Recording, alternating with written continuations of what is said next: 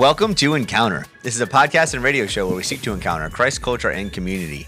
In this week's episode, we are joined by David Scott. How's it going, David? Good. I'm Gonna pull that mic a little closer so they can hear you today. Also, his Um, mic is not on. So, uh, Dave, just a good friend of ours, who's joining us for a conversation about apologetics, and he's prepared a 45 minute dissertation on. No, I was kidding. Um, so, we, when we first started this podcast, we may have done um, one full episode on apologetics, the purpose of the um, application of apologetics, and uh, Joe kind of spearheaded a lot of those kind of main points. And what we've noticed is uh, when we talk about the Christian faith, a lot of these topics um, are repeated, and I don't necessarily think that's a bad thing. It's because we are growing as believers and we're learning more. And not that our theology is changing, not anything like that. Um, but, but that that was so loud in the mic. Yeah. You say, I'm sorry. You're like motorboat in the cup. Um, the uh, not that that is changing, but the um, just life experiencing scripture in life and seeing some of these ideas and ideologies play out um, in our lives um, does help shape our understanding of the Bible. Um, so the Bible has not changed, but our understanding of it has just become um, wider um, as well as more deep. So when we are talking about this tonight, um, we're going to just talk about a couple like main questions um, and the general purpose of it. So um, I'm going to put Joe on the spot. Joe, if you were to define apologetics for what it is, what would you? How would you define apologetics to the person who's just walking down the street? It's like, yo, I'm going to explain apologetics to you, and then then you do it. Well, you uh, apolog- You can have apologetics for more than. uh, It's not just a Christian thing. Apologetic would be a uh, a built uh, reasoning. I would say it's the reasoning. It's like it's in math when you're told to show your work. It's the reasoning how you come to a conclusion with anything. It's like showing the reasoning and logic behind something. And you can have so you can have you can do apologetics like uh, archaeological evidence, or you could do apologetics through uh, uh, like biblical, like within the Bible apologetics. You can do apologetics through logic, cosmology, all sorts of different avenues, but it's all under the umbrella term of apologetics. So it's like, what is the reasoning, evidence, and logic that you've come to your conclusion in, whatever your conclusion may be. Systematic, argumentative uh, disclosure in defense of something. Yeah. That was, Usually doctrine. was that an act- was that the actual That's definition? the actual definition of apologetics. So Voddie Baucham defines it as uh, knowing what we believe and why we believe it, and be able to communicate that effectively to others. So I think the last part is the part that he focuses a lot on is the actual ability to communicate that. So Right, Not yeah. just knowing it, but being able to communicate it. Yeah, that's the reasoning part, like the being And able to. You can show. know a lot of things, but whether you can actually relate it back to people and, and explain it is a whole different thing. Yeah, so he says um, first, it's about being biblical. Second, um, it's about being easy to remember. And then third, ooh, third, uh, it is about being conversational. So when he's doing his study, is what he's referring to with apologetics. So like if he's if he's learning something and he comes up with like, oh, or this is a great defense, um, then he is uh, referring to the fact that he can one understand it, to make it memorable. So it's not this like highfalutin, really giant words like highfalutin, um, and uh, things that you can't explain to the average person. And then three, being able to communicate it.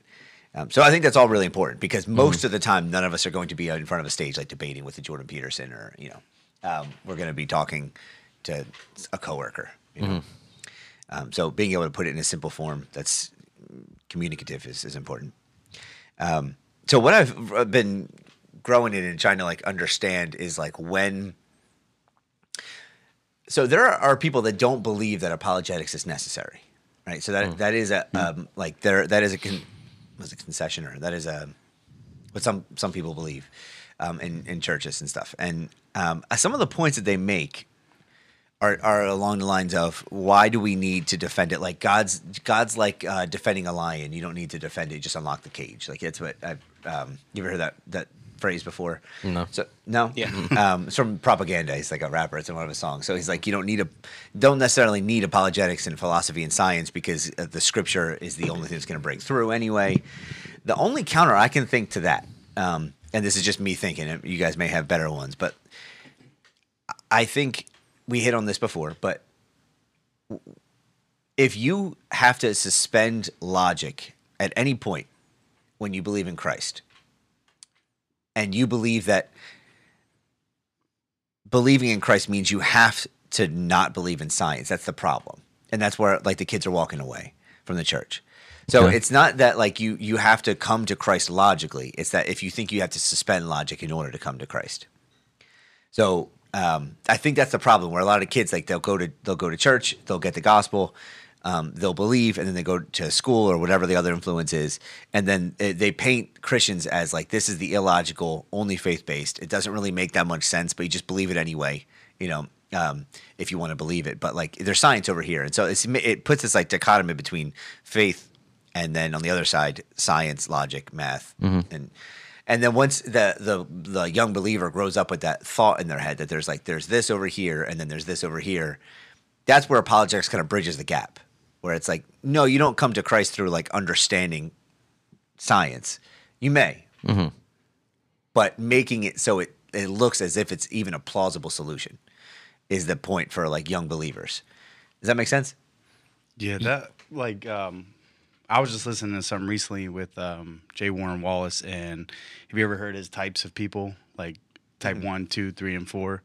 So like his idea of like type one is basically what we're talking about. People who are fully just they have faith. They don't need any evidence. Like that God is every like they they just have 100% faith. Then you have type 2 people who they believe in God but they like the evidential support behind it.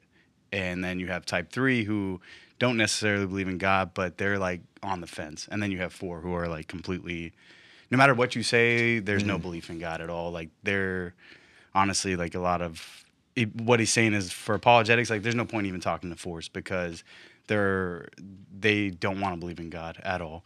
But i think um majority of the population falls into group two where they they like to have that evidence and support to back up why they believe what they believe.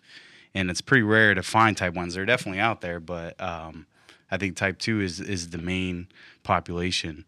And um yeah, I think Yeah, I think so too, and that's at least where I I would like to be. Yeah. you know, like I have I, I mean, by make no mistake, where like we believe in faith and faith alone is how we get salvation um, through Jesus Christ. Um, so we're not. I'm not implying that, but it is um, comforting that more you delve into the world that God created, it reinforces the image of God. What? So, do you still have that definition up? Yeah. Read it again. Uh, it is systematic argumentative disclosure in defense of something.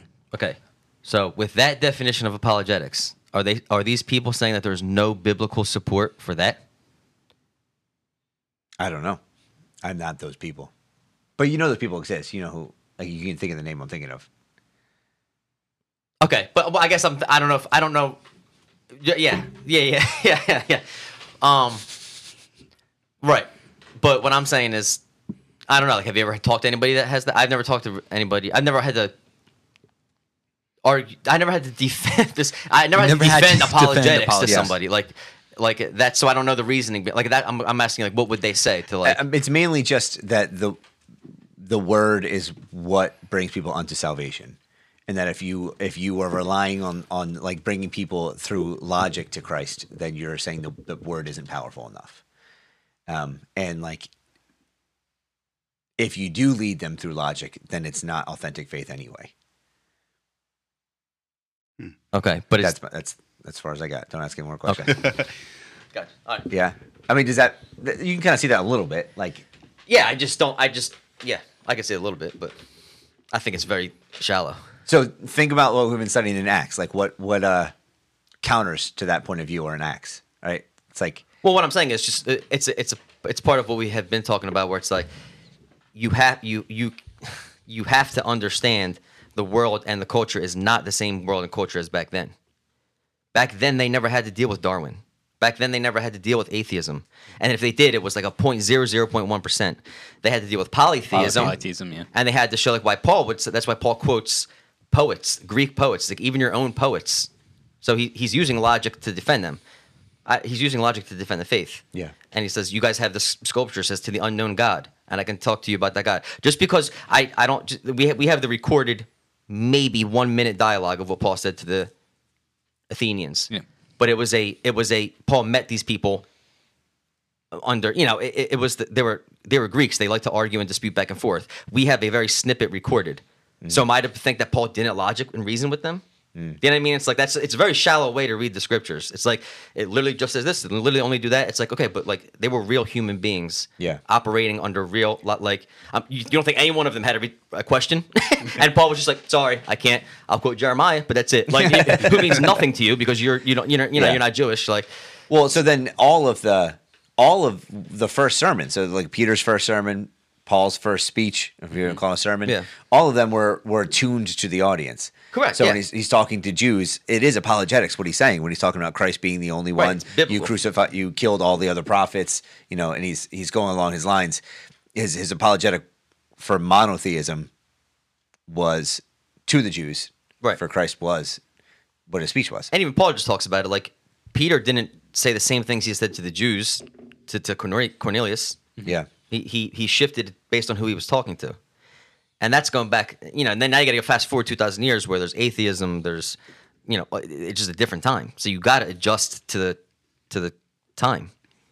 Yeah. Yeah, I mean it's it's pretty. That's a pretty you're right. It's a pretty shallow argument. What's there's Acts is it Acts seventeen? There's the other big verse, a big chapter that's used for apologetics, and an example of like Paul. I remember we actually had like a little debate on this at a young adults group like three years ago. Yeah. Um, is that is that what that is? What, what chapter that is? Do When you to remember? Mars Hill, or Yeah. Um, yeah, That's what you're talking about, right? Yeah, yeah, yeah. yeah. That, that's the you're referencing. I'm referencing Mars Hill. Yeah. Okay. I think that's a little bit later, is it not? I think is that not his third journey? No, no, it is. It's in uh, Is it Acts 17? 17, 16. While Paul was waiting for them in Athens, he was greatly distressed to see the city was full of idols. So he reasoned with the synagogue, with both Jews and God fearing Greeks, as well as the marketplace, day by day to those who happened to be there. Right there. You just said it. You just described apologetics. Yeah. He Th- reasoned with them. And then it says a group of Epicurean, and this is where we talked, Yeah. uh, Stoic philosophers began to debate with him. Um, and some of them asked, What is this babbler trying to say? Others remarked, He seems to be advocating for foreign gods. And they said this was because Paul was preaching the good news about Jesus and the resurrection. And they took and brought about him to the meeting of Areopagus, uh, where they said to him, May we know what this new teaching is you are presenting? You are bringing some strange ideas to our ears, and we would like to know what they mean. All the Athenians and the foreigners who said they spent their time doing nothing but talking and listening to the latest ideas. So, yeah, it's pretty straightforward. Yeah. Right? that- like that- different groups of people came to talk to him. I feel like it's almost impossible to not have apologetics when you're talking about your faith. Period. Like because people are gonna have questions every time. Hmm. So like that was one of my questions to you guys. I mean, it might be silly, but evangelists and apologetics go hand in hand, right? Yeah, Yeah, I, like- I would say mm-hmm. it's one and the same. One and the same, right? Because Yeah. you can't evangelize because without apologetics, so people are gonna have questions back to you, and you got to be able to defend why you believe what you believe in. So that I, I figured we'd all be on the same page Mm-hmm. on that one. Yeah, I, there, I was been reading some articles trying to find people believing the other side. Well, as Nice, you guys man, have you're been talking, I'm trying. I'm trying to, you know, great. trying He to, meant right trying to now. be helpful. Yeah. You thought like you thought like Oh, you thought earlier? No, I mean like right now. I thought you Yeah. prepped for He was like, no, literally right now trying to find all the Literally He's right, right now trying to find it. Um, but a lot of the things I find people just really uh, the argument against it is we shouldn't be using the word defending. It's a bad like and using the the definition from Mer- Merriam-Webster's dictionary shows that defending really isn't the best way. Reason like in Acts when he says what uh what Paul's doing with the Greeks is just a better way to look at it because defending we get like this idea that I don't know It's a fight. that yeah. that's a fight when it's really it's hey here's logic here's reason and it's up to you to believe it i don't i'm not gonna sit here and i don't know True. make you believe it But back to what Joe said, I feel like in this day and age, I mean, you're going to be forced to defend your faith sometimes. And I guess there's situations where you could use the word reasoning, and then there's words where you could use defending. But I mean, when you're speaking to an atheist, you're you're defending your faith because they're trying to basically debunk your faith and your beliefs. So I guess it could go both ways. Yeah, I mean, it's just to me, it's just semantics. Like, what's the difference between defending and reasoning? Yeah, exactly. Yeah. Uh, reasoning is a nicer word, I guess. Yeah, I think reasoning makes it sound like I don't know. Defense means there's an attack. Reasoning just means you could choose to reason. Right. And now, well, that's not true. There's always there's like, yeah, exactly. But there is an attack. Yeah. Yeah, I know. I'm just saying though that that, that would be the difference. You can reason without an attack. well, well, no, then you would be reasoning to somebody that agrees with you, wouldn't you? Yeah, but I'm saying there's no fight language there. There's no like it's it's definitely an escalated language to say defense and attack rather than in the reason. same, Oh, okay, okay, in the same way, yeah. like First Peter, uh, Yeah, 3:15, yeah. yeah, yeah. That's that's saying like give hope, of, like reason. It, Yeah. uh, I- Yeah, got I it guess pulled like right here. gotta- he's got it actually. pulled up. but sanctify the Lord God in your heart, and always be ready to give defense to everyone who asks you a reason for that hope that is in you with Right. meekness and fear. Yeah, the So- last part's so- important. But Yeah. that's but that's that's my point. It's- That that was one translation. I have another one over here. But in your heart, set apart Christ as Lord. Always be prepared to give an answer to everyone who asks you to give the reason for the hope. So it's like they're synonyms. Yeah. Like, Yeah. You, you- Yeah, I you could switch yeah. it and be like, always be prepared to defend the reason for the hope with it. Like it's just Yeah. it's just no, I agree with you. I'm just saying that Yeah, that would yeah. be the only difference I could yeah think of. yeah. Um, so you said the thing you said about evangelism is, is cool. So uh, just for the uh, just for the context, I, I never said that. Voddie Baucham is a is a decent apologist, and he um, he is expository apologist. He calls himself. So he only argues from the Bible's perspective. So he doesn't really concern himself with like uh, science and you know he just like this is I can defend the Bible from the Bible itself, which is one version, but he's pretty good at it. And he's a giant man and he's got a deep voice, so he's very convincing. um, one of the things he says is similar to what you just um, what you just said. Uh, he says, "Make no mistake, I am make no mistake. Uh, I'm committed to apologetics as a consequence of my commitment to evangelism. This is not about winning arguments; it's about winning souls. My desire is that Christ might have the fullness of the reward for which he died." So it's great. It's like the you know exactly what you're saying. It's like this isn't separate from evangelism. This is just one of the tools in the tool belt. Mm-hmm. But so so here's my here I love Voddie. I love Voddie, but here here's why I don't necessarily agree with like his like only from the Bible because okay, so it depends what you're arguing. You can 100% argue straight from the Bible if someone's asking you a biblical question, but if someone's like, okay, you're saying God created the universe, well, who created God?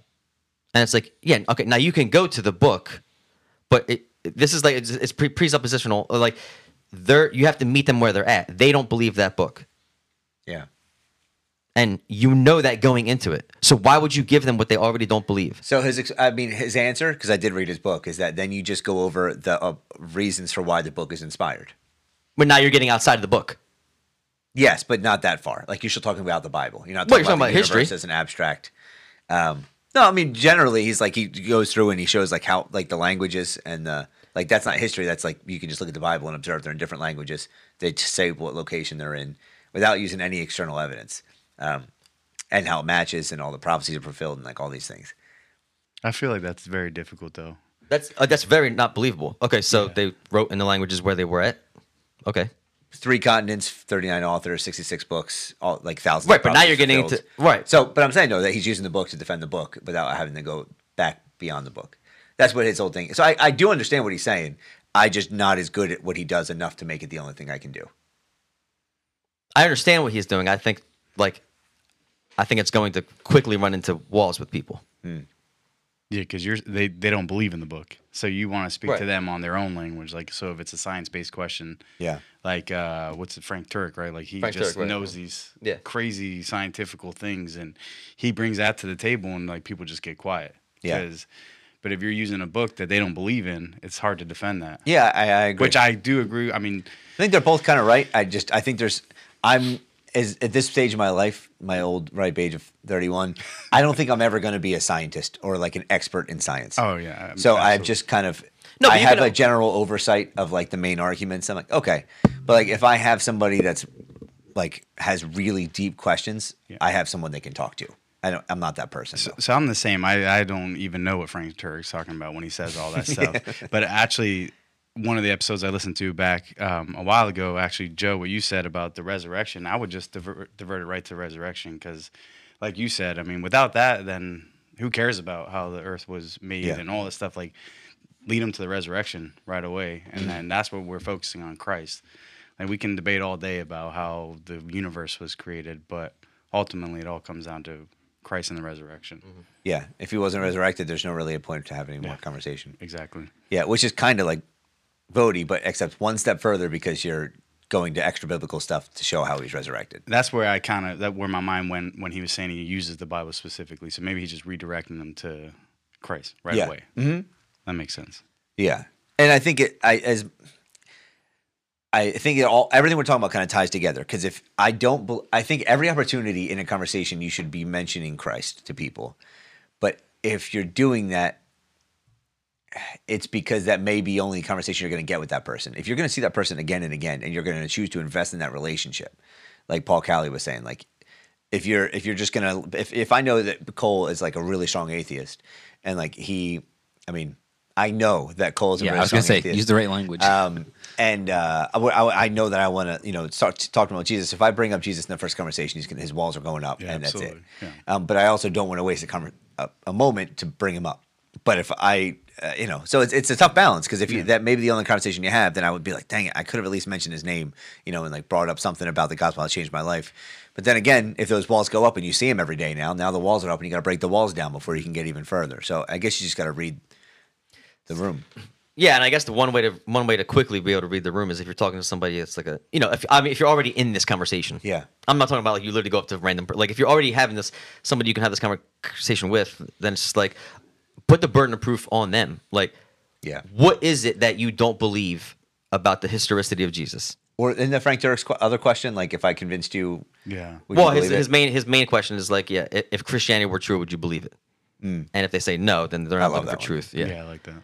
Um, because the answer should be no matter what it is, it should be yes. To if something is true, you should believe it. It's Yeah. truth. So, uh, um, so so if you're asking somebody that's, like that's an atheist and you know they're an atheist and you're having this conversation, it's like, what about the historicity of Jesus do you not believe?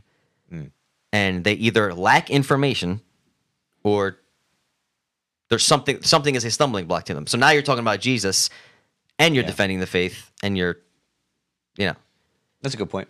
because they're only going to repeat what they've heard. I mean, the average person's not studying this stuff, so it's like they're only going to repeat what they've ever heard. Um, That's true. And now you, and now they're defending their, now they're doing apologetics for atheism, and they're probably not because they have no reason to be. They're probably not as well versed as you are in yours, Christian one. Yeah, so he he argues uh, like kind of what you're saying, and what I'm What's it, when I'm trying to vote, like he, he he says any apo- approach to apologetics that's not centered around the gospel is insufficient. Um, the wrong way to assume a man's greatest need is information.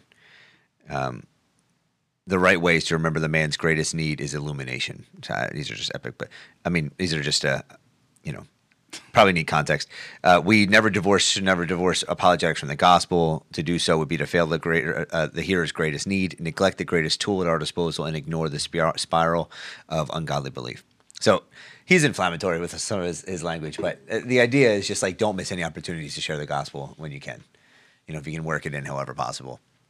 Um, again, like it does help with his his like presence. That I feel like he just doesn't have to struggle for people's attention and respect a lot. Hmm. You know, unless little guys but may have to.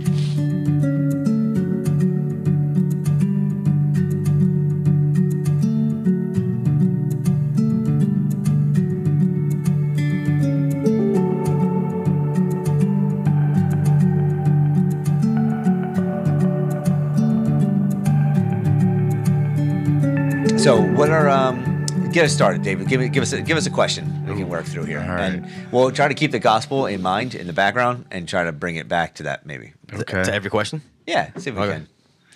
can. Um. All right. Let's see. I did have one. Uh, when do you guys find yourself defending your faith the most, Ooh, that's a good one. or I should say, reasoning your faith the most? Yeah. Good. Joe's like, when I talk to you guys. um, that's a good one. Uh, not as often as I should need to. Um, I the most often I've had to in the past couple years is with um, the FCA kids at the high school when there's kids coming in that um, it's like obviously it's non-denominational, but you have kids, you have Catholic, uh, agnostic, and they're coming in and um, they're like you'll it doesn't really matter. As long as you believe Jesus Christ your Lord and Savior like you know everybody has that. That's the main common thing. But um once in a while the way that says something that's just like not biblical and they kind of accept it as fact. And then I have to like really know what scripture to point to at that point.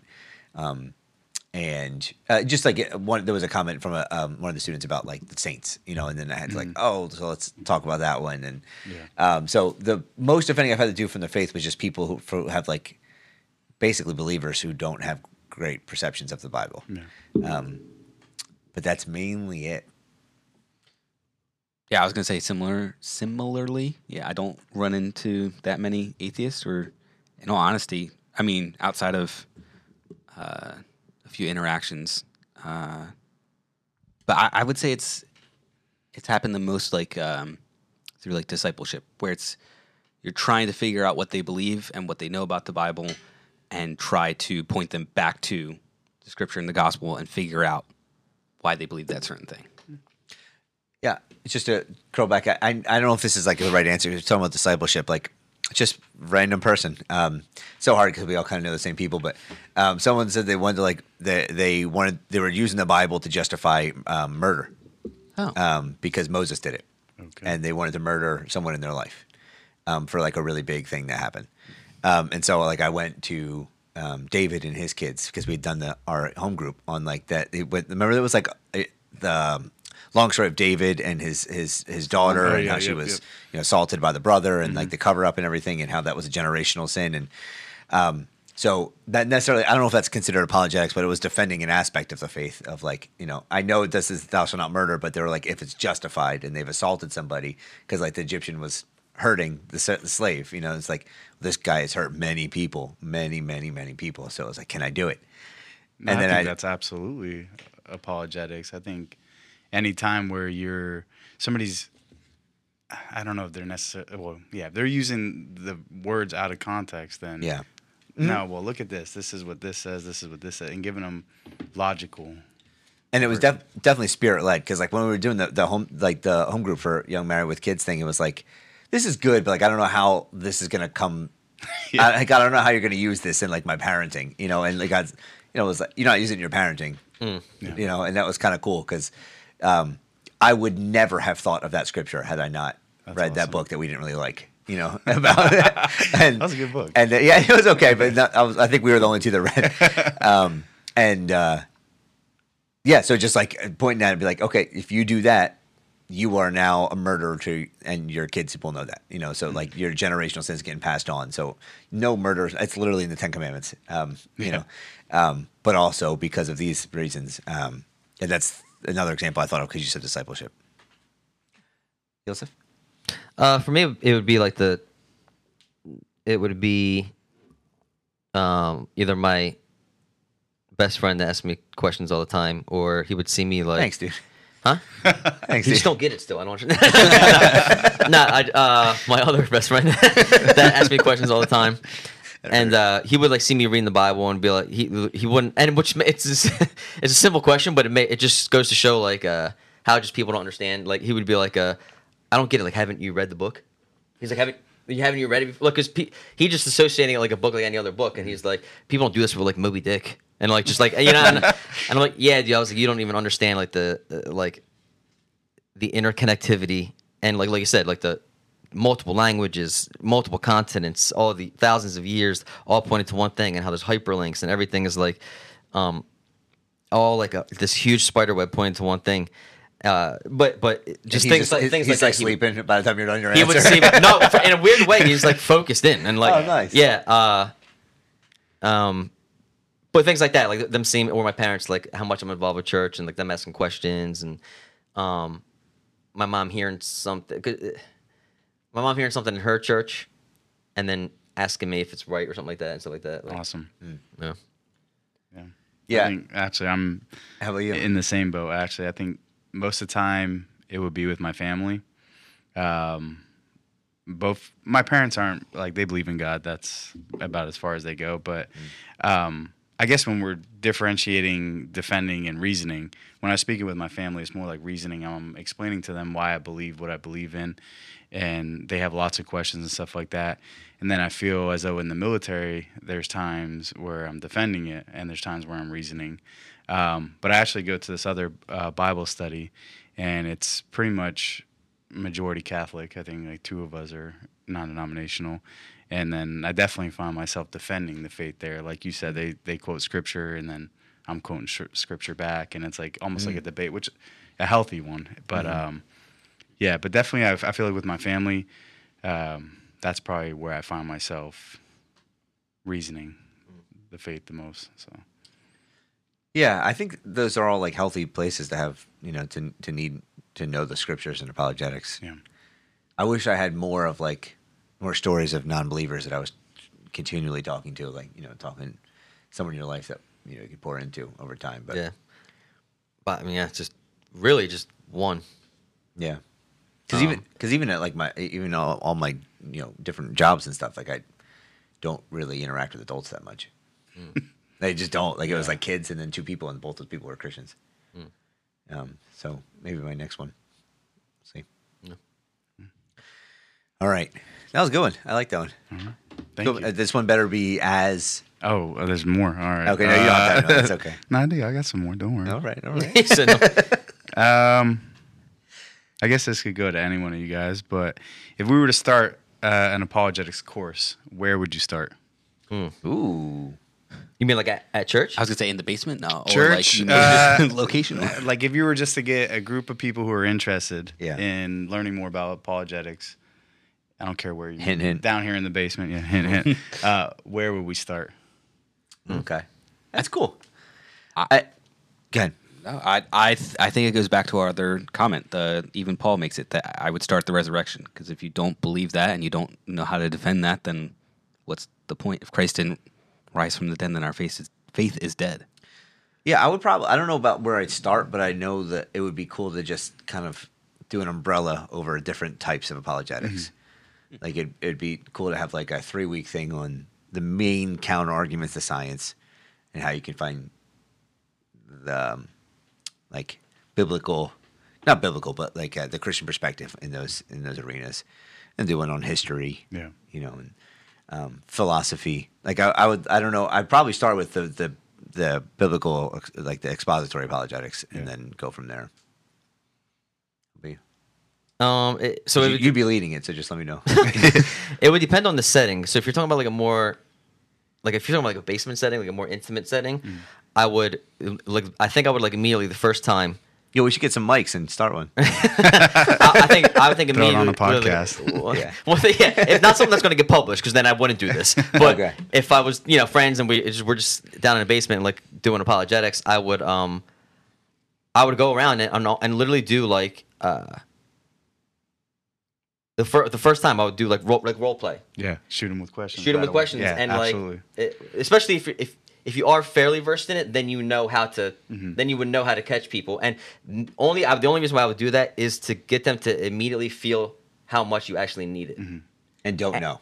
Yeah. and don't know, yeah, mm-hmm. and and show why maybe perhaps, and this could not this doesn't necessarily mean a correlation, but maybe perhaps that's why you you and me too, and ever, like aren't evangelizing as much as you should be. Yeah. Because if you you wouldn't if you if you thought somebody was going to immediately have a response and you'd be like uh you know like Yeah. you, why would you? So i would immediately get that the, the first day would be like feel that need. And then i think i would go back and do it like through the biblical one kind of like that Voddie's talking about first. Because before anything like they need to understand their bible.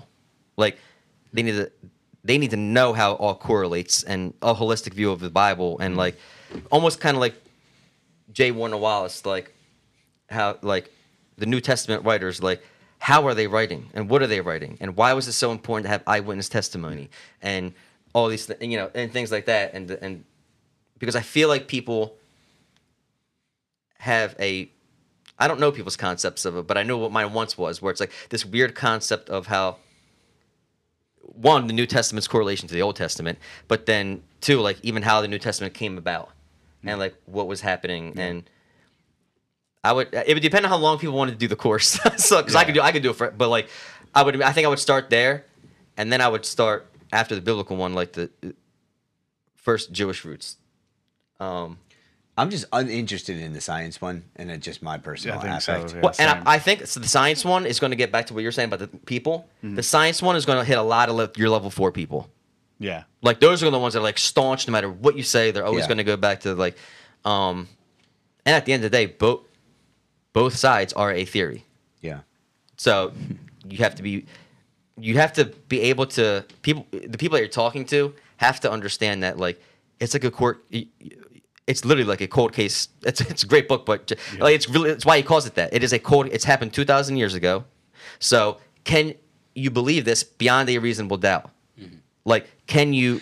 It's just such a You're, hard. You're hard- never going to factually prove it. It's so, a hard wall to break through. I was, I was like, in terms of having them accept that it's a theory, like the other side. Because like I was even talking to somebody today, and they were like, "I teach this course, um, and we start two million years ago, and then we we work our way up, and it was history class." And I was like, "Oh, like you have like recordings History class? Yeah. and they went two million years ago. Yeah, they start with like Homo sapiens and like the like Homo sapiens, whatever the things before that, and then they say I don't know anything, and then the wall scr- scratchings, and then they're like, this is what we know from them, and like so like even history class starts two million years ago, um, and I'm not even bashing that, whatever. I'm just saying that like it's in, it's a sign that it's it's so far ingrained into people by the time they're like 18, 20, 25 years old that like this is fact, this isn't a theory, you know, and so you're the, the whack job theorist. And I have the facts, you know, and even if they don't know the facts, but it's like Well, the that's what I'm saying. that's been So then, pushed. I think the big thing is that like you then put the burden of proof on them. Yeah. I, I, I think that's a, a great example that you're saying. The the fi- starting out, finding out like what you don't know and what you do know in that pressure situation. We talked about this. I think uh, this may have been over like six months ago, talking about like knowing what you believe just in in yourself of of scripture. And I think it, it started with um, gospel fluency, like the idea of even asked from a Christian perspe- perspective, somebody who's another believer just asks you, "Oh, why do you believe this certain theology?" And if you have like no idea knowing why you believe that certain one, it's an indication that you you don't know Yeah. and, and can't reason Yeah. um, to get to that theology. But uh, I also this is from Bodhi Bachman talking about like the starting out the is it? historical and collection. What What did you say his name was? Bodhi Bachman? Is that how you say it? I Is haven't that how saying it wrong? Balkum. Is it Balkum? Yeah. Oh, I've been. I Saying thought it wrong. you maybe saying I it have myself. been saying it wrong first. Oh, okay, yikes. Uh, uh, his uh, we One of did, us is wrong. We did uh, a Bible one study. course. That's it was. Les- Lesson one. How do you say his name? He's like C.S. Lewis. Lewis? Um, Luis. J. Warner Wallace. um, uh, he talks about uh, the Bible is a, a reliable collection of historical documents written by eyewitnesses during the lifetime of other eyewitnesses. Um, I have it written in like fragments. Uh, they report supernatural events that took place in the fulfillment of prophecy, and they claim that they are divine revelations, not of man. So it's the idea that like it's not just like you're saying, it's not just one book that you can just read once and throw away. It's a collection of historical books. You were talking about 66 books, uh, 40 authors, three continents. Witnesses. Uh, is, three continents. Two, is it three languages as well? Right. Three or four. Yeah. Three, or four. Yeah. So it's there's a lot that goes into mm-hmm. studying it. Yeah. As soon as you get that, then it's like, all right, now we can look in and dive into some of that other stuff. Mm-hmm. Yeah. At least, even if you don't believe, okay, this is inspired by God, it's like there's something different about this book. Is- yeah. You know, what I mean, like I, I, I, you can bring somebody to understand like this book is different than Shakespeare. Yeah. You know, once mm-hmm. you once, just with those facts, anybody with any literary background at all. Um, and the reason, another reason why the science thing hasn't really like piqued my interest is because I was like drowned in it as a kid, um, but also because I don't have a need for it with my circle of influence in life. Right. Yeah. If You you, know, were like, in I'm college of biology, Yeah. then you would. Yeah. I've been surrounded by literary people for a long Yeah. time, um, so that's where my brain is gone. You know. But yeah, you've definitely talked and have even done like sermons and stuff on the literacy of like the Bible and how there's like story arcs and stuff and how you can see it and Yeah. like, that just brings a perspective that I'm not into literacy that much. Yeah. in case you can tell. Um, and it just it's it's good to get that that different perspective from somebody else who is like that's their bread and butter that they, they Yeah. know that. Yeah. Um, and everybody's got, got their own thing. And I, I believe that, and I remember um, just like one of, not regrets, but like one of the things um, we, for the young adults group, like at one point years ago, we were trying to like introduce some of these, like some apologetic topics. And I remember um, somebody that was there was newer to the group. Um, and they just looked like either annoyed or um, discouraged. I couldn't tell what the face was, but their question at the end of the night was like, like, do I really need to know all this? Because I'm not gonna. I'm not a smart guy, and like, if this is what's re- like what this is, like, I can't. Like, I don't want to do this. Yeah. Um, and I felt like it, that was our fault or my fault in like portraying what it, the purpose was. You know, it's like any of this information you can have um, about the Bible, um, and it's apologetics or like apologetics in these other areas because that night was going over like creation of the universe theories and like you know apologetics and it was like some of it was a little bit i guess heavier and it made them feel like if they didn't understand it they weren't preparing themselves you know and they were like i i don't i can't like i just i heard you and i know less than i did before. Um and I, I don't know i just i the answer i had afterwards which i've now communicated to that person is like it's a tool in your tool belt. Yeah. And if you feel like your tool belt doesn't have that shaped tool hole, then have a buddy who's got that tool. You know, like you should be in fellowship with people who are. Yeah. I think that would be the whole point of the course. So it would be like people who are interested in apologizing or evangelizing. Well, uh, evangelizing might almost be a better word for it, you know, because like Yeah. Yeah, I think yeah. Yeah, because I I feel like now you're, eh, like you said, strengthening their wheelhouse. You're giving them more tools to like, hey, when you want to go talk to people about Christ, uh, they might have these questions. Yeah. these are the que- this is how you answer these questions. Like the science based stuff, that's more like I f- I don't know. I almost just see that more in like debates and stuff like that. Not like I'm the same as you. I've never come in contact with someone where they want to talk about all these deep scientifical things. Yeah, it's because the average person also doesn't know the science end of it. True. Like unless the you're like I'm saying, people. like unle- right. So it's like s- everyone's just repeating what they've heard said and and things like that. Yeah. I mean, the, the example I'm thinking of is like every year we, uh, for the soccer uh, team at the high school, like the kids would show up and like the very first day, they'd come to training camp, which is when you run the two mile and then you run for like three hours. Like all these kids throw up and stuff. It's like, yeah, it's like the most dreaded day of the year. And some of the kids show up without cleats. I'm like, what are you doing? Like, this is the only piece of equipment you need for this sport. Um, or like they're coming and they're 40 pounds more than they were last year and they have not run once and their thumbs are strong from video games. You know what I mean? Like, like they're doing nothing to prepare themselves. And but at the same time, they're excited. I'm ready. I'm ready, coach. It's like, are you? you look terrible. And you can't play because you don't have ready to You didn't get your physical in. You're, like you're an idiot. Um, and like I, I feel like that's a lot of us when like we get fired up about evangelism or you know you get excited like I need to go talk and you show up but you have nothing ready you have no Yeah. tools you know Um, Funny story. I didn't play high school soccer because I didn't bring my cleats the day. of the No way, really? Yeah, yeah. Really? yeah. Oh. I ended up wrestling though. So it, it was it was worth it. Less equipment. Yeah, uh, less required. required. Yeah, they provided the shoes. So. Yeah. Yeah, there was one kid that when I was a freshman, he's they called him his name was Lance. They called him Sir Lanzo late because he would show up 15 minutes, and every minute late was a lap around the field. So sometimes it'd be 30 minutes, 40 minutes, and he lived right next to the school. He just walk over real late every Oh, day, no. um, and we got him to quit. Yeah. Like it was, it was like a month in, he wasn't stopping, and we were running every day. So you know, it Probably safer for him. He probably would have beat up eventually. yeah, or maybe that's why he quit. I don't know. Um, But But- 30 laps, jeez. yeah, I mean, it- yeah. That's just the equivalent, though. I think we're Yeah. talking about tools Yeah, and, absolutely, and, yeah. and like the the spiritual armor getting ready. Yeah, and I think that's the reason. That's why I asked you. Like, what the, it would depend on like what the audience is. If this is like an intimate group that wants to know about apologetics and you're in the basement, it's like, all right, then we're going to get into it. Yeah. If this is just like a survey, of it's like then you would just go. I would just go through like the basic stuff, like you know. And I'd probably be pessimistic about it too, assuming that nobody in the No, that- you're never pessimistic. assuming that no one's going to use these ever. You know, I'd be like, this is just like they're just coming. yeah, to guys, listen up for a second. Yeah, it's just, Not pessimistic, realistic. yeah. Yeah. You know, I definitely think like it would be. I, I would probably go about it the same way. If it's a room full of uh, believers who want to, you know, add more tools, to it, I would sharpshoot with questions right away. That's a good and idea, then start getting into like, all right, hey, have you come across this scenario? Scenario based training, you know what I mean? So Yeah. I think Yeah. that's what I would do. And I would like I would bring it up like every um like every week.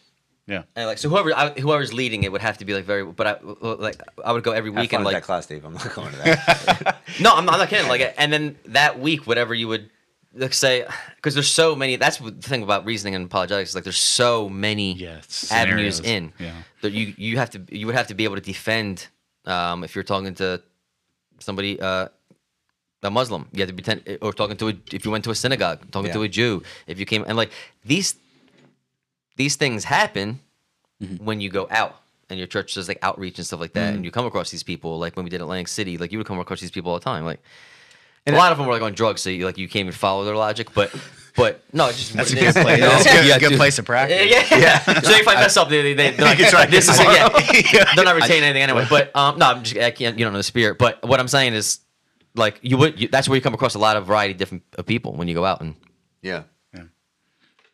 Yo, I, I think I said this before, but my my um, brother was witnessing to this guy who owned um, a restaurant, and uh, the guy was inebriated like all the time, and he got saved every night. the owner would walk in completely obliterated, and he, my brother was like delivered food for them. So he'd sit there and he'd wait for the food, and he'd start talking about Jesus, and the guy would be like, "Yeah," and he'd pray with them and everything. And the next day, he would completely forget that he was saved. So I still, to this day, I don't know. He sobered up, but I don't know if he, he you know, Remembered any of I, it? I don't know. If the, I don't know how that works. I don't ask. Um, yeah, so I, I think that's a good idea. And I, I, the only experience I have where I was put on the spotlight that actually was like effective because um, well, we did like uh, this leadership training for discipleship five, six years ago, and um, pastor led one of the nights, and um, he like asked me directly, and he was like doing the role play thing, and he was like, um, "I want to kill myself. Um, I'm going to do it tonight." Um, like, how do we, you know? So then I started saying the things I know how to say from like teaching and stuff, and it's like, I'm not going to let you alone. But then he like wouldn't let it go and have any easy answer. I was like, oh, okay, I don't want to go to a hospital. If you tell me to go to a hospital, I'm going to do it before you can get there. You know, like, and, um, but, uh, I just need you to stay with me. And then I was like, all right, I'll stay with you. I'm going to bring you home. But if you're going to tell me before I, you know, before you go that you still want to, I got to bring you to the hospital. I'm not going to let. So he made it really hard. And um, I didn't understand like the purposes of those questions. And then like two weeks later, he there was somebody my age that was considering that that he knew about that he's prepping me for because he knew it was going to come my way, you know. And I was like, wow. And and so one thing that's interesting though is like if you're asking these questions, like ask questions that might be asked. You Right, know, that's like, what- that's what I'm saying, Yeah, yeah, I know, but like I, it's, Yeah. it's important to know the culture. Like I, what I would start, one of the questions I would ask is like, and I'm not causing a derision or division between us and Catholics because we have the same Jesus. Mm-hmm. Um, but in our culture, in our town, that is, you do have to have conversations about saints, idols, putting Jesus is, is his faith alone r- like sufficient for salvation or not. You know, Mm-hmm. Right. those conversations can happen in a healthy way. Mm-hmm. That's an apologetic that will be immediately useful. You know, in our culture. Um, so that would be one of the questions. And go sorry, go. No, I'm thinking who has the the nine questions? Is it uh, is that Ravi Zacharias who has like the nine questions that too people soon. ask? Okay, Nine questions people the, ask. the nine the common questions people ask, and it's like, I think it actually might be Frank Turek. is it Frank Turek? Like, I couldn't remember who it was, but that's like a good place to Oh, no, start. yeah, Ravi does have like it's Is like it Ra- seven. He has like Is he he a has seven? seven Pillars. questions Talking people about the always pillars, ask. right? No, Okay. it's like every time he does a, a speech, the questions Oh, right, afterwards right, is right, always right, like yeah. the same Yeah. five, seven, six. That's what. Yeah, okay. yeah, yeah. yeah. Yeah, I would, I would just start with those. Hey, here, these are the most common ones. It's always and problem of evil. What are the main ones? Problem Oh, of evil. moral. Yeah, the moral reason, and then Well, like people like how does God allow suffering in the world? That's like probably always on that Oh, that's a list. top one. Yeah. Yeah. Um, what are the other ones that would be main? Um, like that's along that same lines. Like how is God good when He allows evil? Like that's that's the, The- main one that has to come the up every Trinity. single time. The Trinity. A lot Yeah. of questions about the Trinity. Uh, like where did God come from? How, how did God get? How was God created? How- There's passionate people everywhere. How do you know Christianity is the only Yeah. true answer? Yeah. You know, those are the probably ones that come up the most. So start with those, and then if you know, just ask them about their their friend. Yeah, anyway, um, hopefully, hopefully you don't have to ask the suicide questions. Uh, but those are like decent ones because I like I um, well I know in uh, anyway. The, once in a while, you'll have somebody flippantly use like the phrase in like public education. Somebody says like, "Oh, I'm gonna kill my." If they say something like that, you have to like follow up with it, and that's like something I kind of people do flippantly say that still, Yeah. um, and you have to follow up. Like even as a Christian, not the, but that's a public standard that's like should be required for Christians Yeah. as well. Yeah. You know, even if it's flippant, like you don't know if they're going to go home and those words are just sticking in their head. Right. You know, um, and I've like lost a couple relationships with kids because they would say it real quick, and I just like, go down the guidance and like, listen, they're going home right now. I didn't have a chance. Like it was the last period of the day. This happened last year, and like this person, they said it, they were crying, but they just they were laughed and they walked out at the end. Like they were fine when they left. But like they're getting on a bus, so you didn't grab them. So guidance runs out and grabs them, and then they're annoyed at me that I broke their confidence. But it's like, I'm not sleeping tonight if you Yeah, go you have to. So you have yeah, to, yeah. you have to talk about it. Yeah, we go through a lot of that training in the military. Yeah. Like, just being able to read uh, certain people if their attitudes are changing, and same thing. Like if somebody says something, uh, whether you're joking or not, we I got to say something now. Yeah. i got to tell the higher ups like, Mhm. and yeah, of course in the army, like they're gonna give you crap for it. Like oh, like I Mhm. was just kidding, but yeah. Yeah, and uh, um, when uh, at one point I was going to do, not, I only did one, so it's not like a big continuing thing. But he asked, uh, pastor asked me to go with him to see someone in the hospital, and it was a, a good friend of mine that we went to go see, um, and they were sick and they were dying, and um, I, I asked like, how do I prep for this? And he's like, just read Proverbs a couple times. Um, and I was like, that's a weird thing. But he's like, he's like, memorize two psalms that are sound nice and proverbs. Like both of those things, the wisdom literature, what people want when they're in tough times. You know, and, and that, like that is in itself an apologetic towards the faith that like um, heaven when you're facing eternity.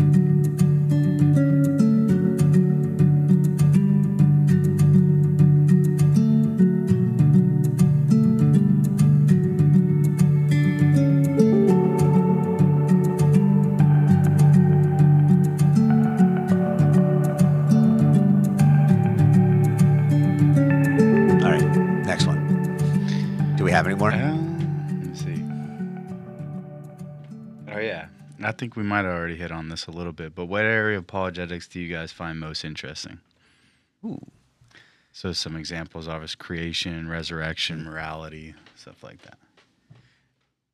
Yeah, I mean, I think we've mentioned it already, but mine is, and I'm not an expert in it, by the way. It's just what's most convincing to me is just the literary aspect of the amount of authors, the amount of books, how fluent the whole book is together.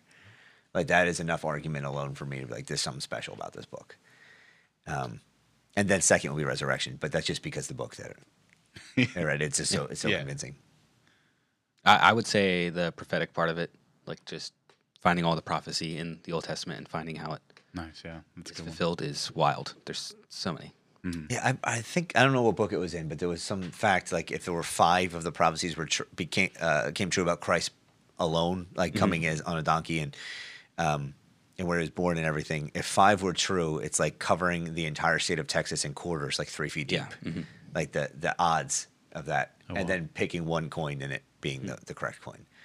Um, so it's like th- that kind of stuff would be convincing if you play the lottery. I don't know. How about you, Joe? Um.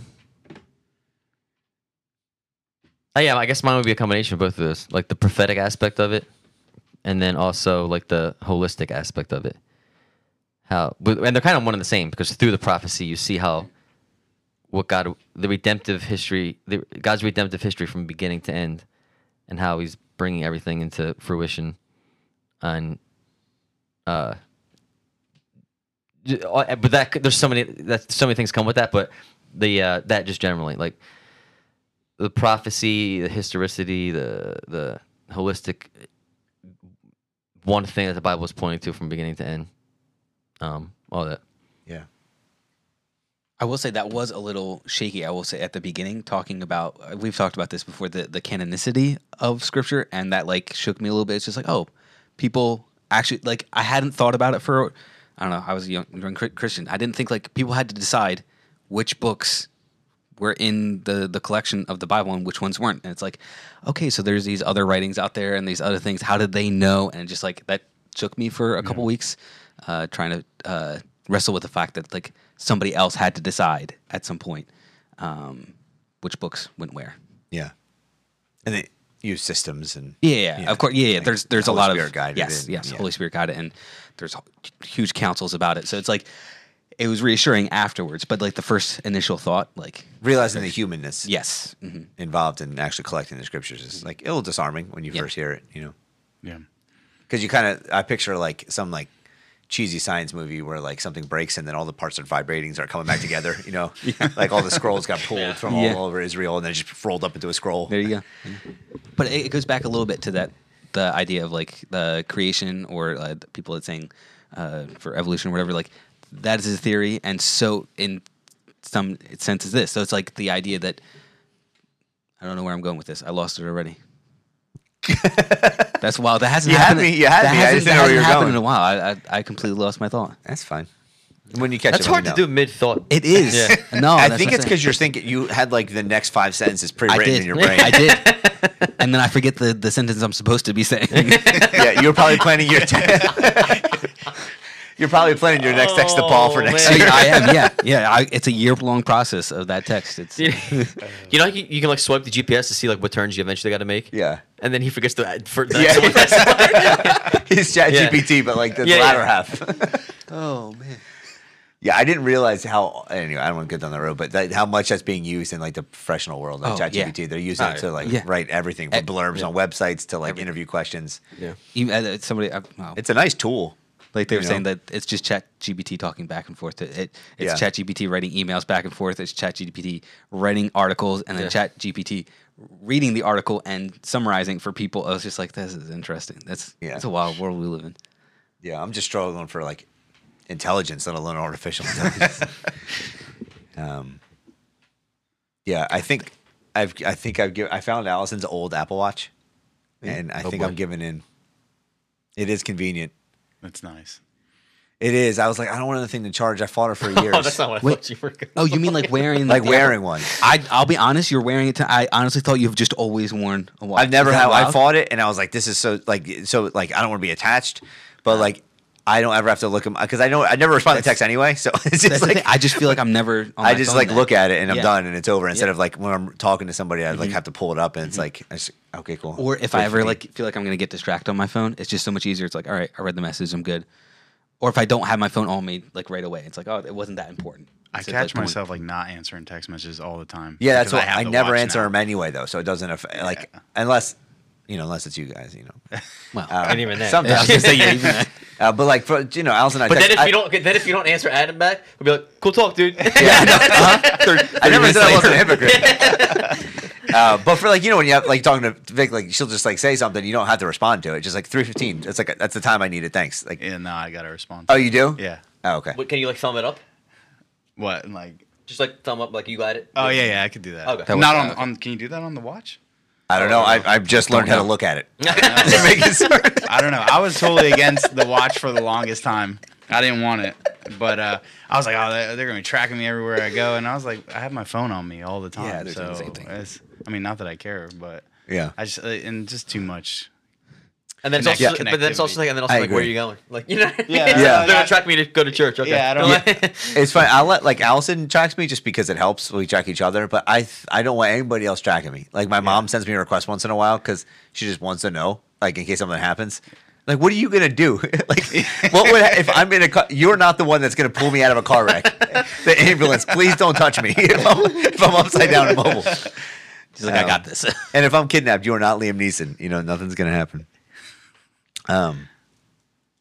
Yeah, I don't know how we got to that part, but um, I know the Frank Turek, one of his uh, kind of ventures he went down at least a year ago when we were talking about this was like finding uh, the gospel in pop culture and movies and stuff. So he has this challenge where like every chapter is like a Marvel movie and like you can like fi- you can watch Top Gun, but trying to find the gospel in it, you know, and I don't know. That I think those types of apologetics are like I don't know how many opportunities I'm going to have when somebody's like, "Yo, I just saw Top Gun." I'm like, "Do you notice that Tom Cruise Yeah. was wearing a cross and he saved a bunch of people?" Um, so like I don't, and he flew like he ascended. I, like I, that I like. I was not interested. Like, I have, I have a lot of respect for Frank Turek, but I like he lost me there. it seems like a parent project. He did it with his kid. Yeah, yeah, Yeah. and it seemed like a passion project. yeah, and like yeah. I don't know if that's his. I don't know if he. I don't I'd be surprised if that book sold, sold a lot. Yeah. That's cool if you yeah if you're doing it with your kids or something like Yeah. that. But Yeah, if, we're, if I I, want to talk to you about Top Gun, Yeah. like I want to talk to you about Top Gun. That's, Yeah. that's why that's why I brought it up. Yeah. But But Yeah. it's interesting though uh, on the literary side of that, where so many stories just reflect exactly what the Bible said, or there's there's so many that like Because stories. con- yes, because it's stories. Yeah. yeah. But I, I just think that's wild. Yeah, I- looking yeah, I back agree. At, like stories and stuff and finding the connections. Yeah, like um, like the Joseph Campbell's like heroic six, 15, 16 step journey of like Oh, hero. hero circle. There's like you get to find a mentor, like all those things. Like if you put that through the the the ringer for the Bible, it's like, oh my goodness, this is crazy. Um, and then you can find similarities to other stories and everything. But uh, yeah, I agree with that. Um, and that's why somebody like Jordan Peterson can do a whole lecture on Exodus, not even actually believing Jesus yet, because like the stories are really well, you know, the story. Yeah, Yeah. I like Um, the yet in there. That's good. Huh? I like the yet in there. What?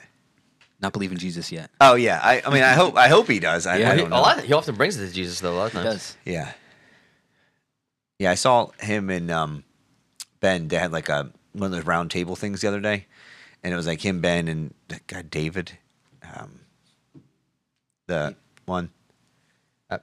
Anyway, the, the, I think his name's Dave. Um, he's the guy who, uh, anyway, he had a roundtable thing, and they, they, the, they were doing an apologetic thing, and, and Ben was like attacking Jordan, and Jordan was listening, and he was just basically arguing that, um, like you don't, basically that, uh, Christ didn't really add anything to the New Testament because he if he really is seen in the law and he if he fulfilled the law then the law is enough and like it, it was just basically saying that like everything you know in the New Testament you can find in the Old Testament. And Jordan's like yeah you know you of course you can because it's one God. And but it was interesting to hear them talk back and forth like a Jew and a non-Christian Yeah, and I- arguing for Christianity. Right, and I think that's another important reason why we have to understand like the different genres of scripture, because like the Gospels are their own genre of scripture. They're that they're very different than the, Pauline letters, yeah or apocalyptic like Revelation. Like uh, they're the eyewitness accounts well, that's well, yeah, correct. And, and what they're doing is they're literally just sh- showing you how Jesus fulfilled. It's an autobiography, no biography. It's a biography. which one's by yourself Yeah, I don't know. It's you know, it's it's a it's a they're just literally showing you No idea. how this Yeah. man is the fulfillment of all the Old Testament prophecies. Mm-hmm. That's the point of the Gospels. which is why they hit on it from different angles because they're hitting. Well, different you're correct. Yeah, and exactly. And they're talking to different people, and then you get the let Pauline letters, and that is like him answering that. That is him doing apologetics, like him answering questions that are risen from the from the church, and like how to deal with certain situations, and this, this, and that. Like his theology does creep in there, but that's not his reason for writing the letters. It, it- he wasn't writing theological papers. He was he was answering scenarios, situations based off his apostolic authority. yeah. And then and like you pointed out when we were reading through Acts that like from Acts one to nine there's 15 year gap. Yeah. So when he's talking, like when he gets to to, uh, 17, like when he's sitting with those people, it is like kind of beautiful that, like, I don't know, just seeing Paul and and what we talked about on Sunday, where he he's preaching and then he sees um, the lame man and he goes out of his way to, to talk to him um, and and heal him, and just like the sensitivity that he has when he came from such a bold, brash background of not caring about anybody. He just had, I have a mission. I'm going to kill people who get in the way of that mission. And now he's like, I have a mission that I will sidestep anytime, you know, and that mission can redirect. And like, I'll sit and talk to these Ethiopians and, you know, and these Jews and these Gentiles, and I'll sit and reason with them. He was Stoics and what was the, Yeah. Um, Epicureans. it's just beautiful though, that, that flip. yeah. Complete disregard for human life to complete regard for human life. Mm-hmm. The power of the gospel. Yeah, and, I, and and what I also think like people don't, and maybe they do. Maybe I'm just make, saying this, but like I, it, like when when Paul all through Acts, all through most of the, uh, all through most of Scripture right, in the New Testament, when when they when Paul says things like search the Scriptures and X, Y, and Z, he's talking about the Old Testament. He's not talking about the New Testament. That's not to say that the New Testament's not inspired. I'm not saying that. But what I'm saying is he is specifically talking about the Old Testament. That is how you will know. Not any New Testament writing. how you it's not- know yeah. that Jesus is the Messiah is based off of the Old Testament. Yep. Mm. For the first, Because he's talking to Jews. Yeah. well, no, even when he's talking to Gentiles, mm. when he says the Bereans, and when he's talking to like when he's talking when he's talking to Gentiles, he's saying search the Scriptures, and you'll see fulfilled prophecy, and yeah, he he can't tell the Bereans to search the New Testament because it wasn't written yet. The only Yeah, ones he could have would have Yeah. been a few of the Gospels, like at that point of time. Yeah, not and at even that point, then, not even they yeah. would have all been circulated to them. So it's like Yeah, rare. we was able to talk to them about you know what they know and which i thought was crazy about sunday's service where pastor vince like started talking about um oh my gosh i'm drawing a blank right now jacob going to talk to the uh the men with the sheep at the well right he knows sheep and he knows the, the well so he was able to go up to them boldly and talk to them with confidence and just be able to that was like his segue in to talking to them and um being able to relate to them which i thought like that was it was just crazy hearing him talk about that. And Yeah. we're like, oh, we got an episode coming up on apologetics, and like, I was like, man, that's like an excellent way just to get into the conversation, just find common ground and be able to talk to them. I thought it was awesome. Yeah, and I think I've heard. Um, I haven't heard this uh, sermon where he does this, but um, shout out to Pastor Parisi over at Victory Bible. Like I hear um, a lot of people his age, like uh, in the middle of his sermons, like if he hears, if he's saying something and there's like a line from a pop, really popular song that he grew up with, he'll just kind of take a second, just like sing part of that song, and everybody gets like real excited because it's like, oh, he was alive when that song came out, and so was I, and like we had this common ground, and it's Yeah. like Yeah. exciting, and then Yeah. they remember it, and like it makes everybody on the same playing field, and it's just like a way into people's hearts. Yeah. I, it, it sounds so silly, but Yeah. um, from the two people that I've talked to, where they're like, "Oh, dude, he always brings in like my favorite. Like he, he always mentions this one song. I love that song, and they, they get so excited. But they also remember the points before and after, you know. And so it's just like a, a as a pastor, it's hard to make those connections because you're talking to such a varied audience, where you have like a, a 16 year old punk, you know, and then you have like a 55 year old dude who thinks he knows it all, um, and you're trying to hit that balance. Um, you can kind of find your way in in some of those. We're definitely like three topics deeper, but uh, biography is written to somebody else's uh, perspective, so third person, and then uh, autobiography is first person. So the Why is auto here- first? What like Yeah, what, why is that prefix sense. mean? I I don't know. my automobile that mean could be anybody's car. But yeah. So she was an artist would be a biography, and then an autobiography was be I'm an artist. And another thing I was researching is memoirs are like people's journals or diaries and stuff, and it doesn't necessarily have to be posted by or uh, written from that person. Like they don't have to publish them. It could be a family member or some other like Anne person. Frank? Yes, like Anne Frank. Those would be memoirs. R.I.P. Gone but not forgotten. Yeah. Never forgotten. I mean, everything Anne Frank. I think of um, uh, Freedom Writers. Do, do, do you remember Freedom Writers? I've seen it That's a 1900 times Oh, because with, I'm, um, an English teacher. yeah, yeah, yeah. Hilary Swank. Yeah. Because the girl was all into it because it was like the, the they were like the gang life and they were Yeah. making comparisons and then she got to the end and she she died and she like walked in and was like I hate this book Yeah, like yeah, she yeah. she didn't make it. Um, yeah, that if you if you if you're in education you've seen that movie a hundred times. Mm. That and um, what's the Robin Williams one? Oh, Captain, my Captain. Oh, um, uh, Dead uh, Poet Society. Dead Poet Society. Yeah. Yeah. I haven't seen that one. No, you haven't seen that one. No. That one's like what you want school to be. like I don't know how else to describe it. Like as a as a teacher, like he has free autonomy to like basically do anything he wants in the classroom. Okay. So it makes kids stand on their desk and like all, all the stuff that you think of classical education. You know. Um, now it's just like kids hunched over Chromebooks and you know. That's not good learning.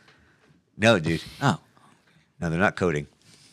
That's crazy to me now. So that's that's what they do at school now. Everybody's just on laptops and Yeah. stuff. And Well, even I mean, uh, divulge too much, but like even I'm getting training now on how to flip. So ten years ago, it was like everybody. If you walked down the hallway and you were an administrator, like a principal, and you heard dead silent, you didn't hear any peep. You'd be like, "Man, it's a good day." Like the teachers are doing what they should do. They're instructing. The kids are listening. Now it's the complete opposite because they can't get the kids engaged away from their phone. So if a teacher's up front, they're not listening. They won't. So now it's the only way to get them engaged is to, to take the devices and limit them and then put them in small groups and then base off ability. So you're like, all right, take that, you give it an assessment. The kids who get the most amount of information, you put them in a group and then you give them a specific assignment to the smart kids in, the, in that area. And then you break it up because the teacher is no longer able to lecture. Like, hmm. so they want the the the now when you assess a hallway when you walk down it, if you hear loud talking, laughing, that's the sign of learning. Hmm. You know, so it's interesting. Like you used to, that's Yeah, changed when we were kids. yeah. If it was dead silent, man, that teacher's good. They're all quiet. They're all listening. Now, in order for them to learn, they have to be engaged because they have to be away from their phone. So, like, yeah, yeah. When you hear laughter, you hear yelling, that's good. Um, so it's it's just you have to adapt to the culture, just like you know we have to adapt to the culture Mm-hmm. of Christians. It's like when you want to educate and talk to kids, you, you got to get them moving. But anyway, just interesting Yeah, how fast everything changes. yeah. You think like what the first iPhone was to the one we have now, and like how much the world has changed around that since. It's just crazy. I remember I got a BlackBerry, and I was like upset that I got the BlackBerry. I didn't want the BlackBerry. Really? Yeah, my parents got it for me for Christmas. What did you want instead? I wanted the. You guys remember the LG chocolate? That thing you could like slide up. Mm-hmm. yeah, Oh, yeah. the T9. I don't remember that specific is, one. is that Huh? the one that twisted right? No, that one. That was like a newer one. That was the It new just one. slid Okay, it just up, slid straight up. and Yeah. you could T9. Well, well, texting. I. I used T9 on the. I, mine was the NV2. That was my first phone. I don't even remember what my first. I used to get like the free I mean, up, I remember- update. Mine just had Nokia. It was like it had Snake on it.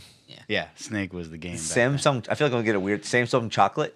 LG No, LG, chocolate. LG chocolate. LG chocolate. Yeah, be Sounds like a rapper name. It's probably like four hundred dollars now for that phone. Mine was a it was a s- Okay. similar thing. It had T9 on the front though, and the slide up was the full keyboard. Can't tell Yeah. us too much because it'll just locate our audio. But is this what you're talking about? That's it right there. Yeah. Yeah, that bring you nostalgia. Yeah. Yeah. You could definitely text in class and stuff, and they didn't even know. You're just T nine, easy. Yeah, I think NV2 was Samsung as well. Yeah, this was the one I'm talking about. It like flipped to a keyboard if you needed it, hmm. but That's T9 like was the only one I used talking on the about. front. This Kind one, of. But you're talking about the one that could like slide all the way over, right? No, yeah, that's that's the exact one. it just slides up. Yes, yeah, that's this what- was that's my what jam, man. That's the first I, one. I I loved had. this one. Well, I mean, other than It- like using my parents' Isn't crazy razor. how advanced the phones have got? I since know. then? It's just insane.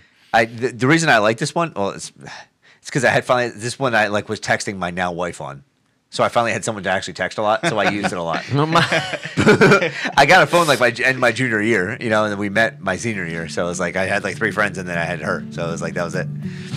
Um, so there, there was like thirty thousand texts in on this.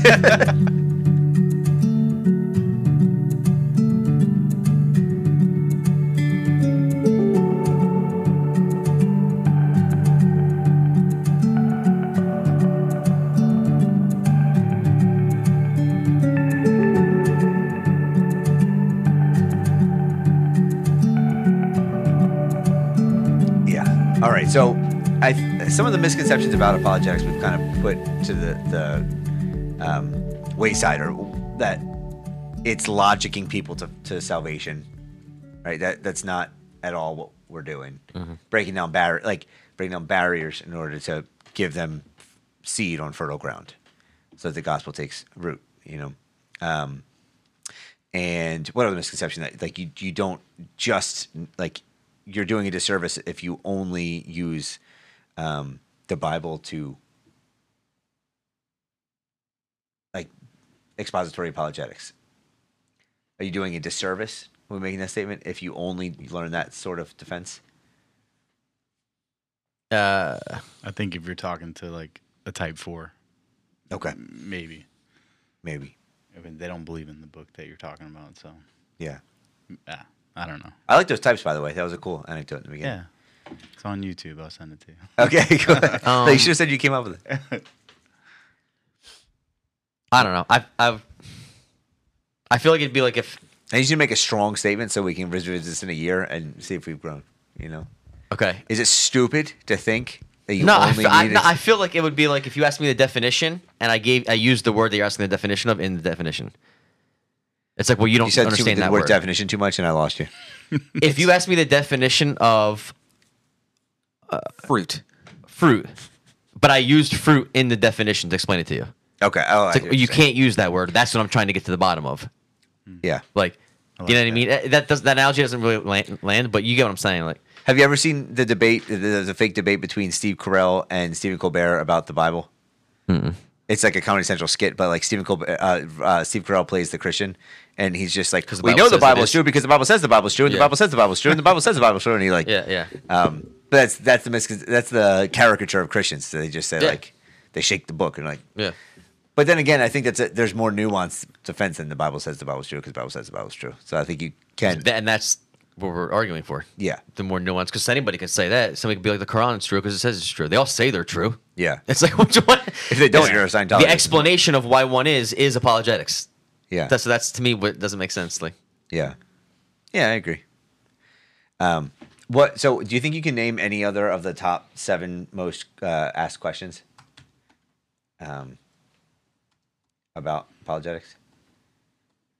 Um, I mean, top def- seven. definitely That's a the- random number. One in top ten. I think he, I think he said it though. Like, there's Oh. always. Um, try to find it. Cool. Working on If God created everything, who created God? Why suffering? Um, I mean, I think that would be vague. Like, how do you know the Bible's true? Okay. Why? Why is there like the um? Why can't I make it to heaven if I'm not good enough? Are you? Did you? mm, Are you asking us, or you? Yes, I, I'm asking. Yes. Are you, are you looking for question. some, Are you looking for something specific, or and you just googled the I just top Googled it. apologetic yeah, questions? Right? Yeah, yeah. Okay. I just Okay. started, I, you're going. You're looking for the actual seven. I just started. No, that's okay. You brought it up. Where I'm did trying God come from? These are like Addie's questions. Yeah. no, it's a big oh, one. th- People oh, like, yeah. oh, this is the one I we forget about. Uh, It, the Bible's full of contradictions. Yeah, I was about to say that. Yeah. uh, mhm. Yeah. And how can God be loving and send somebody to hell? All right, so let me. So this is one that this is a real basic question and answer for for um, uh, biblical um, apologetics. Like if I were like Cole, Yes. you ready? I don't know yet, but we'll see. There are because Voddie talked about this one. You probably even heard his response. So we'll see how Okay, you do. We'll see. So Cole, we're sitting on a bus next to each other, All right. and you see me read my Bible. Yeah. And you ask, no, let's flip it. I was gonna say, I see well, you reading your Bible, and I'm Okay. like, hey Cole, or a random stranger that I don't know yet. Why? Why do you read the Bible? Like, there's there's hundreds of translations. How do you know which one's right? And like, there's some that are very different from each other. And like, how how can we trust that it hasn't changed over the thousands of years it was written? Like, what do we know? Like, why would you even trust that thing? It's, it's just a, basically it's been updated so many times it probably doesn't have its original meaning. Uh, I don't remember the exact number, but it has the most number of manuscripts than any other literature in the world. I think it's sixty thousand manuscripts in different languages. So how does 60? What it, is it? Sixty thousand? like 10. Ten thousand? Yeah. Okay. Well, oh, I don't know why his friend's talking. What, Oh, what, that um, is true. what- I'm just kidding. Talk to my uh, my apologies. But like, how does that how does that verify like that? so we believe that um, is it Aristotle had his writings and uh, that his are true and he's a real person, but at the same time we have less writings of his and manuscripts of his writings, and they were written down much later than the Bible's manuscripts and writings that we have. That's it. Yeah, it's a good answer. I like I Just I remember the because Rob uh, is, it- is it Ravi or Rodi? Like they set up the same scenario basically, and he um, gives like the the answer, which I may in some way touch on that too. But it's he's like that would make sense as an argument for why the Bible's not true if you had Greek and then it was translated to one thing and to the next thing and to the next thing mm-hmm. and to the next thing. He's like, but we have Greek and Hebrew and Aramaic, and then that's translated into this thing and then you go back to the original and that's translated into this mm-hmm. thing and he's like so we have hundreds of translations Back to the original. from the most original ones we have and all of the translations are very similar so the fact that there's so many and they're only slightly varied and they all go back to the source makes it more verified than you think that they're all just like whisper down the lane you what know I should have done is first put it back on you and say, "What do you mean by translations and such?" Because I actually did get tripped up. I was like, "What do you mean translation?" yeah Like different versions of like New King James Version, uh, NIV, like that kind of thing. Because then that's how you translate the Bible. Gets how you like you're whether you're doing it word for word or the uh, the idea of the sentence, like structure and phrase. Because you flip it back, it's like what I think you're actually referring to is is Greek mythology, because that is whispered down the lane. That was written and recorded by we think a blind dude named Homer. That was recorded ten genera- He recorded ten generations after it was originally said. So that is twisted, and we don't know if it's accurate to the original. Um, and we actually see in Acts that Paul says he's you know ne- negates the Greek mythology, and and you know because he's holding on to a much more truer word, and that's what we're referring. You know, so like I, I think. Um, just something like that, though. When somebody, I remember when I originally watched that video, I know that there are answers to that, and I had some, but they weren't nearly as good as the one that he said. And like, I was like, dang, like I would have froze. Like I just, I know answers, but in that moment hearing it, I my, I went white. Like I, like I was like, dang, like he just beat it. Like he just.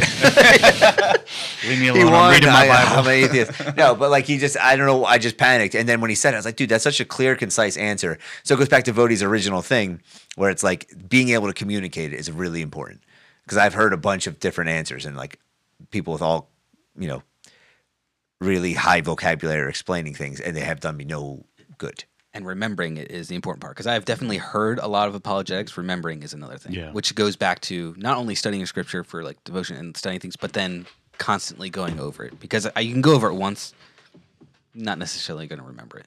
Yeah, just like you forgot to put the timestamps down for this episode. Oh no no no! Uh, they are all down there. Don't don't you Oh, worry. I got okay. them. All right, multitasking. multitasking. I am looking things up, answering questions, and writing timestamps. I'm doing a lot this week, guys. yeah. I don't know why your shirt's off, but um, I mean, I heard the million dollars was you know in the running, so you know I just Yeah, he hasn't breathed in three minutes. Um, yeah. So I don't. Uh, there anything else you want to add to like the the conversation about apologetics? For Uh, well, I was going to ask you, what do you think? What do you think is? Um, what do you think evangelical Christians are missing the most? Like, what do you think is the most needed thing? in apolo- in defense of the faith, you mean, or just in general? Just in general, because he, I, I- you know, going back to he was like, what is, should it even be apologetics versus evangelism, or is it, but Bible study and like what? What do you think we're missing? If anything at all, maybe maybe we're nailing it. I don't know. I don't know. Um, I could be way off on this, but I think boldness. Really. That's what I was gonna say. Yeah, just If, we're, if uh, we're both off, of it. yeah, all right, then at least we're both right. yeah. uh, yeah, just being bold. Um, you know, we're called to to sow seeds, and uh, we need to do that. And if you, I guess, uh, the the reason I have such an interest for this is like, I, you know, just starting in a small circle. I love my parents. I love my family. I love um, my friends and family. Like I love them so much that I want them to know salvation. So I try to be bold any chance I get to tell them about salvation. And Paul, like I get asked a lot of questions, so I, that's why I'm so interested in apologetics because I want to be able to answer those questions in a way that they can comprehend it and they can understand it. And hopefully, you know, God willing, you know, we just sow seeds. They, you know, um, the Holy Spirit, you know, what's the word I'm looking for? Uh, Draws all men. yes, there you go. Um, Well, that's the most pure approach to apologetics possible. yeah. Like I want to talk about Christ and the gospel with people, so I need to prepare myself. Yeah, I just want to know answers that they have. That's Yeah. uh but yeah, for what we're missing and, and and again, some people aren't missing that. Some people are very bold, and for those people that are very bold, they might just be missing uh the little tools that they need to answer specific questions. And yeah, I think Yeah, I think um, some of the things. If you're just looking for the, if you're looking at First Peter three fifteen and like the parts of that, that you could be missing the boldness, you could be missing the answer, and you could be missing the grace and truth, the grace, like the grace and love. What's the phrase at the end? But do Uh, so with meekness and meekness and fear. If you've been missing that as well, Yeah. like the the humility going into the conversation. Oh yeah, I know somebody who's who's great at. He's very very bold. Cool. Uh, but uh, he, he was about to say no. uh, a f- uh, one of my wife's family members, very very bold, and he he does not have meekness. Like he's Yeah. Do I have the same name as him? yes, you. Sure do. I knew you would know. Uh, so he was actually uh, talking to one of my neighbors, and they said uh, I'm Catholic, and he responded, "I'm sorry to hear that." so I, I'm yeah. like, you can't say that. You, like that's not like You just build a lovely. wall. Yeah. Yeah. Um, but I mean, he has the boldness. Good part. diagnosis. Sorry for your life. I mean, he definitely has the boldness. He will talk to anybody. And if I, I've, yeah, I'm not downplaying him. I've learned so much from him. Um, and uh, it's just we can learn from each other. I'm, I'm a little more, you know, in the military we call it tactful. Like you gotta know who you're talking to and talk with grace. seasoned with salt. I don't Yeah, like- season that. Yeah. I think that I. It's weird when you like put different. Uh, somebody who does apologetics. What's that called? Apologist? Apologist. I Yeah. I had to look that up, by Like- the way. the, uh, um, People that apologize a lot. Yeah. Um, like they they all have. They all have different things that they bring to the table, and I think the grace and meekness. Um, at least uh, from what I've seen, like I think the person who does that the best is Jeff you, Jeff Durbin. You ever watch Jeff Durbin? I don't think so. Okay. He he he talks to he does he's everywhere. But he like um from like talking to Congress and changing laws to being on the street talking to Jehovah Witnesses to like he he has podcasts, he pastors a church. But um his ability to no matter where he's at, whether he's at an abortion clinic or outside of a, a Mormon uh, church or outside of a you're talking to Jehovah, no matter what he's doing, he's like so graceful and patient with them, and and in the middle of it, you're constantly reminding them, like, listen, like. uh, Like loving, and so you could le- feel the love in him when he's saying it, and it's like he's got, he definitely, well, he's got the whole thing down, but he's very good at that. Where you know Frank Turek, if you're watching Frank Turek, like, he can get heated, Yeah, he can get pretty like back and forth. Does like, he? Yeah, Yeah. well, he does. I mean, he's like literally going to schools, standing on a stage, Yeah. giving a presentation, and then Yeah, they're like And then legitimate open up- debates. Yeah, yeah, he's like opening up question a question session. And people are attacking Pe- him. yeah, people going back. He's like, yeah, where Jeff Durbin's more like on the street one on one. He does get the people like yelling in and stuff constantly, but he can like hone in on that one person and like never stray from that. And like he's he's very good at it. I gotta see what he looks like. Cause I've seen a couple clips of somebody who's doing that in the street, and I, it might be this. The right Remember guy. remember that one um. Remember that one time you you you, you typed in the most controversial sermon? Yeah. It, it's him. Okay. He brought up the per- the person that. Oh, he Oh, that's Jeff from Durbin. Okay, gotcha. Okay, that was years ago. I don't remember what he Yeah. looked like. Red beard. Oh, see. yeah. You know, Oh, okay. Yeah. That's not the dude I was thinking of in my brain, but I have seen him. two Yeah, clicks he's too slow. phenomenal. Huh? I said I was two clicks too slow. Yeah, he got Yeah. Jeff's turban. I, I have seen him. Yeah. He's so good. Mm-hmm. Yeah, so uh, the, one of my favorite jokes by Chad Daniels is a comedian. And it's like it's his opening line is he's like, uh, um, "My wife is." He's like, "My wife is a PhD and she's she's got a doctorate." Um, and um, and he's like, she thinks she's the smartest person in the world, but I keep telling her, you know a lot about one thing. Like you don't know everything about everything. And I think that like that sentiment though is the humility of like, you don't know everything. Yeah. And you got at some point like you're not go. Your job is not to carry their salvation on your shoulders with your knowledge. So that weight should like be freeing while you study, you know, and learn. Yeah. Um, for like God, I want to learn as much as possible, have as many tools in my tool belt. But if you don't call me to use those tools, or you you know, you may you may run out and like you may not have the correct tools, and it may not be your fault. Like they just might you might meet like an expert in something and may not be able to make any. But like there's seeds. I mean, pray that God used. They saw an authentic person try, you know, and not lose their cool. Yeah. All those things are like the grace and truth and humility and meekness could be a seed in itself. Absolutely.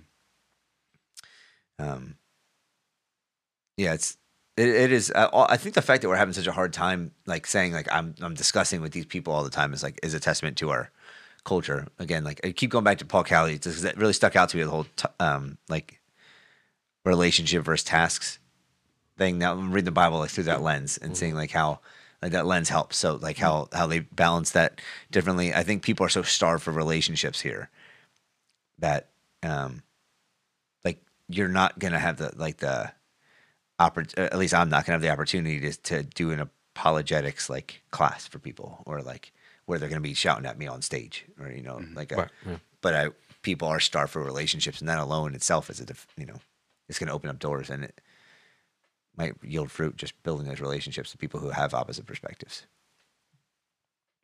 The only opportunity I, I think I, you heard me talk about this on Saturday, but there was like um, one man who I worked with who was is the only person I know who is completely against Christianity, like hates it. Whenever he brings it up, he harasses him, like, and he does it with the fun. And to the point where, like, the, uh, uh, uh, someone I know, like, cursed him out because he ticked him off so bad. Like, if he just says, like, "Oh, I follow Jesus," like, "Oh, screw that guy," and he just like he really goes hard. It's just just to offend you. And like he found that he's like, "Oh, you're a Christian." After I'd known him for like a month, and he's like, "Let's grab some drinks and talk." And it was like a stern thing, and I was like, "No, like, I do not want to go to a bar."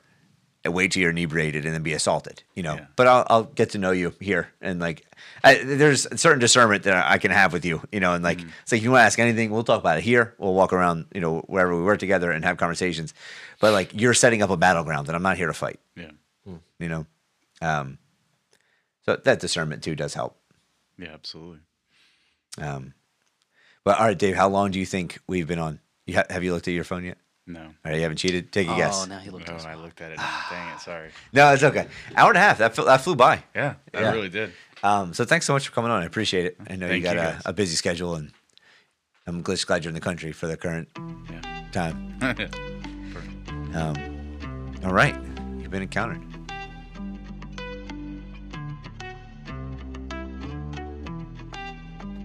Thank you so much for tuning into the Encounter podcast and being part of the Encounter community.